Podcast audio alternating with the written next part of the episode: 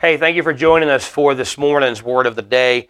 Today we're going to be in Ecclesiastes chapter number three, and this is probably the most famous chapter in the book of Ecclesiastes, all because of a song by a group named the Byrds. And as we read it, you're probably going to recognize some of the words, and the song may even uh, jump into your head. But let's start reading verse number one. To everything there is a season, and a time to every purpose under heaven a time to be born and a time to die, a time to plant and a time to pluck up that which was planted, a time to kill and a time to heal, a time to break down and a time to build up, a time to weep and a time to laugh, a time to mourn and a time to dance, a time to cast away stones and a time to gather stones together, a time to embrace and a time to refrain from embracing currently in our culture, we're in a time to refrain from embracing. Uh, with the coronavirus, we're told to keep six feet apart. So now's the time to not embrace people. Verse number six a time to get and a time to lose, a time to keep and a time to cast away, a time to rend and a time to sow, a time to keep silence and a time to speak, a time to love and a time to hate, a time of war and a time of peace.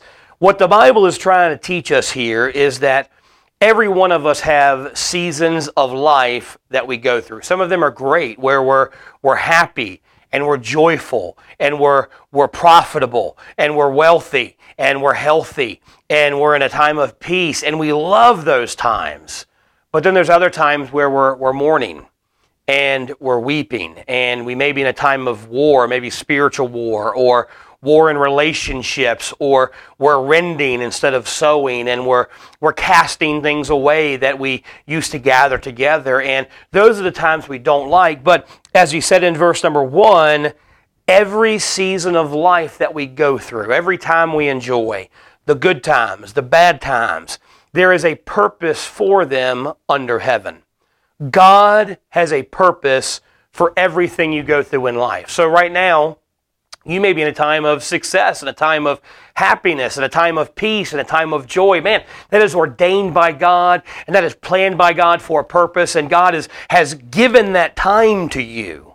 You may be in a time of mourning. Maybe you're suffering with physical uh, problems or spiritual problems or relational problems, financial problems, whatever problem it is. You're not in a time of joy and happiness and peace. You're in a time of mourning and weeping and sorrow that time was given to you by God as well for a purpose. God has a purpose for every season of life that we go through. So here's, here's what that means for us today. Whether you're in a good time or a bad time, it's given to you by God. We are to thank God for it. See, a lot of times we enjoy the good times and then we maybe go through a difficult time and we long for those times of happiness and joy and peace. And we, we try to get those back, maybe, and we strive to get those back. And Solomon's telling us they'll come again, but the, perp, the time you're in now, the season you're in now, is given to you by God for purpose. And I want to skip down to verse number 11. He hath made everything beautiful in His time. Whatever you're facing, whatever you're going through, whatever you're, you're dealing with today, whether it's good or bad, God will make it beautiful. It's what Romans tells us, where it says there's a, there's a purpose that God uses everything for our good. The, you know, we love that when everything's going well and everybody's healthy and people are, are, are having a great time. Man, this is for God's good and God's glory. But when death comes or when hurt comes or when pain comes, we don't see that. But Solomon's reminding us Every time that you go through in life, the good times and the bad times, God makes them beautiful in His time. It's being patient for God. And he, he continues that thought in verse number 11. Again, he says, He hath made everything beautiful in His time. Also, He hath set the world in their heart. Now, that word world there is the Hebrew word olam, and it, it literally means eternity. God has placed eternity in the heart of man. Now, what does that, what does that mean? That means that as humans, we know there's something bigger out there. There's more than just this life. there's more than just what we have on earth. We don't, you know, we're not born and live 60, 70, 80, 100 years and die and that's it. There's something else waiting for us.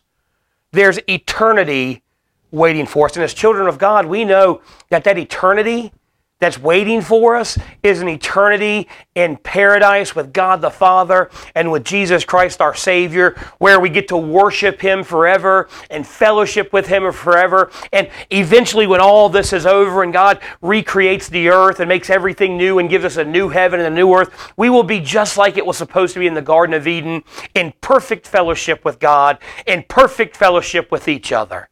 Well, there will be no more time for mourning. There'll be no more time for weeping. There'll be no more time for war and hate, but it will all be time for love and joy and peace and happiness. But we have to wait on that. While we're here, we go through good times and bad times. But as believers, we know no matter how good it gets on earth or how bad it gets on earth, it's going to be incredible in eternity something great is waiting for us. That's what Solomon's trying to teach us this morning in Ecclesiastes chapter number 3. Thank you so much for joining us this morning. I'll see you again tomorrow for our word of the day. I think we're in Ecclesiastes chapter 7 tomorrow. It's going to be a wonderful lesson. Look forward to seeing you. Have a blessed day.